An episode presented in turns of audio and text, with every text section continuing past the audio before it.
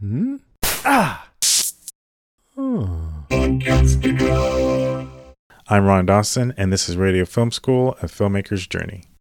On Tuesday, September 1st, 2015, I embarked upon what would become the greatest creative challenge and endeavor of my life a highly produced This American Lifestyle audio documentary podcast about the art and craft of filmmaking and the history of cinema. 115 years of film history have gone by, and what price victory? What have we gotten back to? We've gotten back to the size of the small frame, watch it on your smartphone, which is the same place where Edison started out. Is this good or bad? I don't know, but you know, sometimes it just makes me depressed. you know, people are now watching everything on a, on a on the same size screen that they were in 1890, and we put all this energy into it, and, and now we're proud of it. Every week, I committed to bring you episodes that would transcend the traditional one on one interview style and topical discussions about how to do this and how to do that. Episodes that would dive into deeper, more existential questions about what it means to be a filmmaker and to be an artist in general. The biggest thing about these directors is they have such a clear voice, such a clear perspective on who they are. And that essence of who they are spills onto their art. And that's what a great artist is. Is someone who's able to express who they are through their art in a very clear way, a very clear, precise way that there is no arguing that a Chris Nolan movie is a Chris Nolan movie. You can see a Chris Nolan movie and see it. Some have it so much more clearly than others, like a Tarantino film. The second someone opens their mouth, you know it's a Tarantino film. Mm-hmm. And there is no other guy writing like Tarantino in this generation or arguably in the next.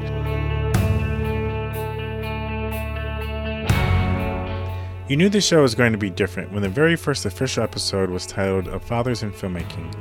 And after a montage of famous movie clips with father figures, I got into personal explorations with filmmakers about how their relationships with their fathers affected their craft. I didn't have a very strong family background, and so, um, gosh, my my dad pretty much walked out um, when, when I was pretty young. So I was raised by my single mother that eventually um, she kind of grown really uh, into a deep depression to the point where she's schizophrenic right now. So I've, I've been her caretaker for a good number of, of years. And um, when, when, you're kind of forced to really kind of take care of the people around you and, and you're kind of forced to grow up so early, it's really hard to kind of focus on yourself. And, you know, even considering what dreams I had at the time. Um, I, I knew, yeah, I knew filmmaking was always something I loved doing, but to, but to even think about um, pursuing it as a full-time profession, and you know, it just seemed just uh, way out of, I don't know, just out of reach for me. In episode two, I shared how my own father wound contributed to me becoming a filmmaker.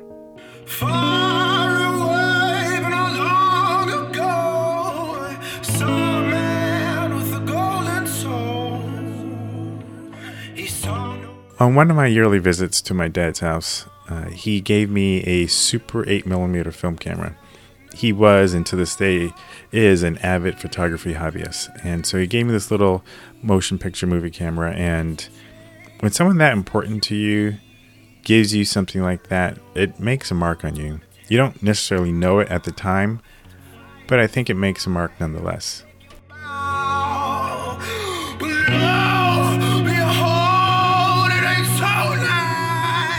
I even went so far as to break into tears when talking to Still Motion co founder Patrick Moreau about the death of my mother after he so vulnerably shared about the suicide of his. Vulcan is imploding on itself, and Spock goes down. He tries to save everybody, and then you know everyone's being beamed up. And the last second, you know, he reaches out for his mom, and he and she like uh, you know falls into the void, and he's beamed up. And then the next shot is like this close up, and a look of loss on his face like I saw that, and for some reason, it just took me back to that moment, and I, like I like burst into tears. And my wife was like wondering what was going on, and then within seconds, she figured it out. She put two and two together. Yeah, and like there were other times where, you know, that. I'm sorry. No, it's okay. I I totally understand. You start. the host is not supposed to cry. Living them everywhere. And it was fine. Like before I brought this up, I was thinking, I don't know if I should ask you this question because I must admit, I struggled with whether or not to include that clip of me breaking down. Ultimately, I felt important to include because it's one thing to say how much a thing affects you, it's another to viscerally experience it through the tears of another person. And as I mentioned in the last episode, it's only when you can tap into that deepest level of vulnerability that you'll be able to reach the highest levels of your craft. All that empty silence once the doors are let. That last line I said in the episode really encapsulates the essence of what I want the show to be visceral experiences of art and meaning as told through the stories of fellow artists. If you listened to last week's episode about making a difference, you know that it's the kind of work that really moves me, the kind of work that author Martha Beck refers to as your North Star.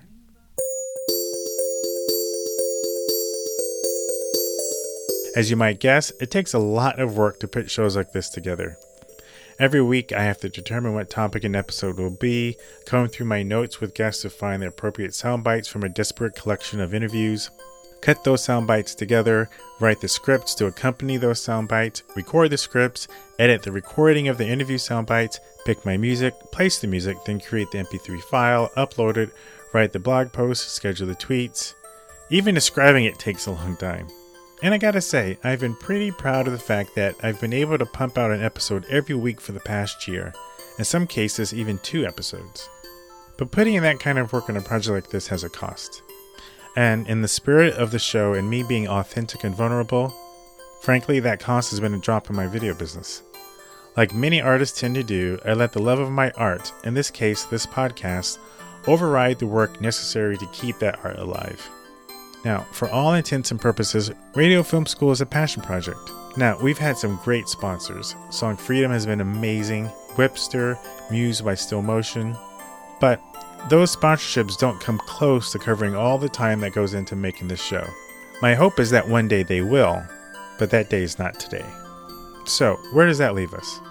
First, let me just alleviate your fears if you're a fan of the show. I'm not going anywhere. This is not a bittersweet and fond farewell. In fact, it's quite the opposite. I'm reiterating my commitment to bring you a terrific show, just probably not as frequent.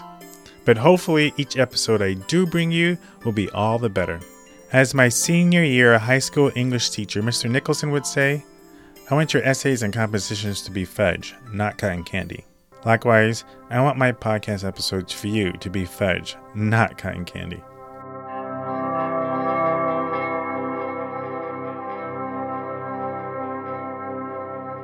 When I first started doing research on making a documentary style podcast like this, I started listening to shows like 99% Invisible, Radiolab, Startup, TED Radio Hour, etc. Now, if you're a fan of those shows, you undoubtedly will hear their influence in my show. And there are two things in particular I learned about shows like these. First, when most of them started, they weren't weekly, particularly shows from one of my favorite podcast networks, Radiotopia, home of the aforementioned 99% Invisible. All of the shows I listened to on that network were pretty much monthly or even bi monthly when they first started. 99%, Criminal, Millennial with Megan Tan, all started out like this. Why? Because they were started pretty much like me, with one person in a closet.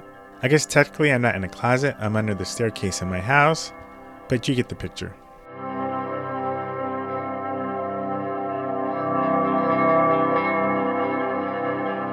For some of their shows, it took a year before they went weekly, and some are still pretty much bi weekly.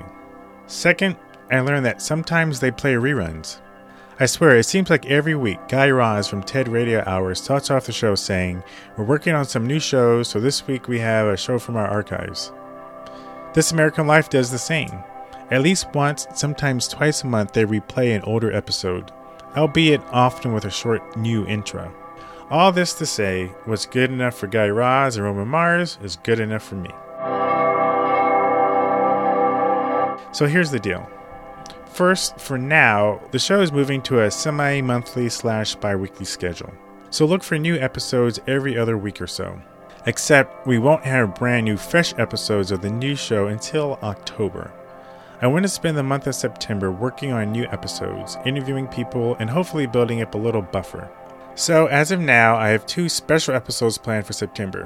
One is a Radio Film School Raw uncut interview with video essayist Adam Westbrook. You won't want to miss that. It's an amazing, fantastic interview.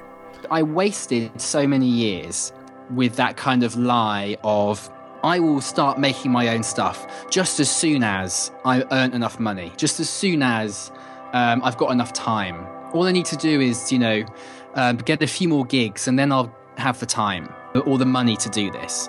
And the lie is, of course, that, you know, the right amount of time or, or the right time or the right amount of money or the right whatever, whatever just never arrives.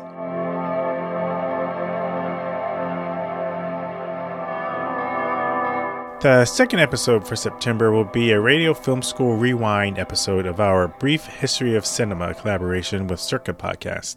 That was one of my favorite episodes from season one. The history of film technology is the history of how we tell stories. Big stories told in little ways, or little stories told in big ways. Each have their impact. We started with the 4x3 aspect ratio and the kinetoscope and early theaters, and soon television adopted the same. The race to keep audiences' attention has shifted many times, and we finally have arrived with screens that provide 16 by 9 ratio, the most common ratio for feature films, that fit in our hands. My hope and plan is that by October 4th, maybe October 11th, I'll be ready to officially kick off season 2 of the show. Which reminds me and brings me to another important announcement. I said in earlier episodes that season 2's theme would be Against All Odds stories of filmmakers and artists overcoming obstacles to get their projects done. Well, I'm making a change. The new theme will be The Pursuit of Passion. Many of us are driven by a passion to create our art, and sometimes it's hard. Very, very hard. Well, I guess all the time it's hard. As usual, I will be one of the case studies we follow as I share with you the making of this podcast, pretty much like I've done today. I'll also share with you the updates on Mixed in America and any other special film projects I'm working on. But we have some pretty powerful stories already regarding this topic from other filmmakers. I speak with Patrick Moreau of Muse Storytelling as she shares some of the changes and evolution Still Motion is going through. There's so many people who hate their job, who aren't happy with their clients, who aren't happy with their margins, who aren't happy with their balance, and we just keep kind of going instead of going, wait a minute, what if what if this is it? what do I have to do? I also spoke with Amina Moreau, who is now officially heading up Still Motion while Patrick leads Muse. And she shares some personal stories that will help put perspective back in your life. I recently got some test results from my doctor that, you know, he told me not, not don't worry, Amina, but you've got to take care of some things. And I have this new exercise that I that I do with myself and every every so often I ask I ask myself to look back at my current state right now as though I'm 80 years old and ask myself, am I proud of the life I'm living? Am I giving back enough? Am I fulfilled? Am I generous enough? How are my relationships? What what is the status of all the things that are important to me?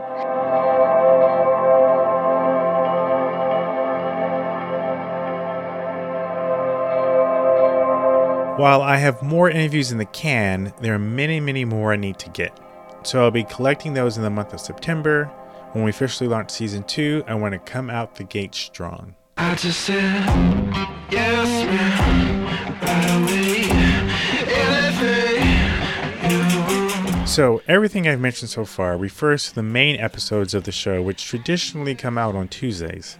But as you recall, a few weeks ago we started our special miniseries Breaking the Glass stories about gender, race, and making it in the biz. It's a follow up to the Women in Film series we did in season 1. The first two episodes tackle some pretty provocative topics, and they're already online. And they have all the bite, charm, and even sometimes comedy that is represented in our regular episodes. Uh, God. Well, let me get my train of thought since you. Yeah, go ahead. So I- I would say this that oh, so we're gonna talk about what we think about the fact that men are monopolizing conversation about women, and so we're gonna start you off just by tapped you. out. You just because tapped you out. won't stop. You won't Don't blame it on me. interrupting. Hey, I was not interrupting you. You put your head down. and said, "Oh God, this is so hard. I, I gotta no, collect my because thoughts." you keep no. no, I was quiet. Interrupting I was quiet, and you. dude.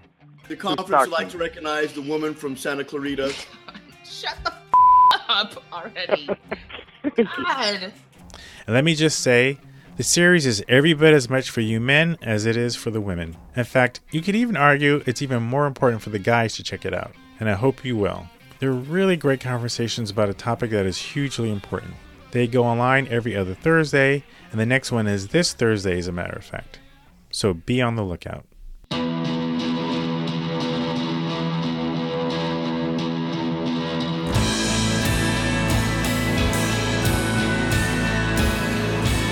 The balance of art and business is a hard one, not to mention balancing life as well. Juggling all of these balls is tricky. If you're not careful, you could drop them all. I want Radio Film School to continue to be a quality show that inspires you and encourages you to be the best filmmaker and artist you can. Not because you're going to learn how to shoot with a red epic or color grade with DaVinci Resolve, but because you're going to know why you're an artist and explore the significance of that and other important questions. And I want to do that at a level on par with those shows which have influenced me from the beginning. I really hope you'll stay along for the journey. To be honest, part of my fear has been that if I'm out of sight, I'll be out of mind. But I have to trust that even if the shows are not as frequent as they used to be, you'll still tune in.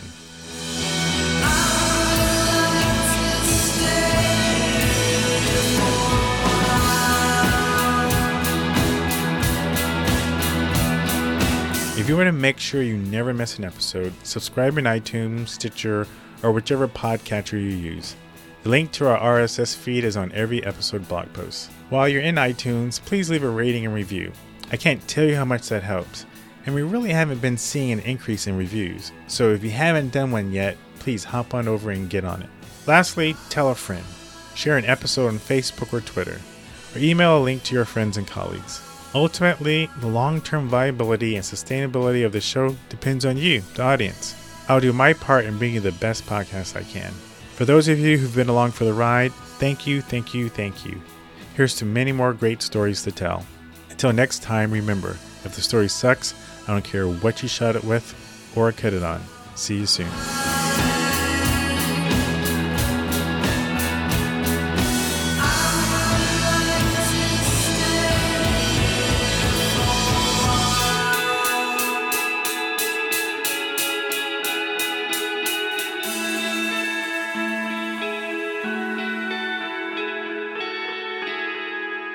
Listening to Dare Dreamer FM, the sound of creative expression. Hmm? Ah!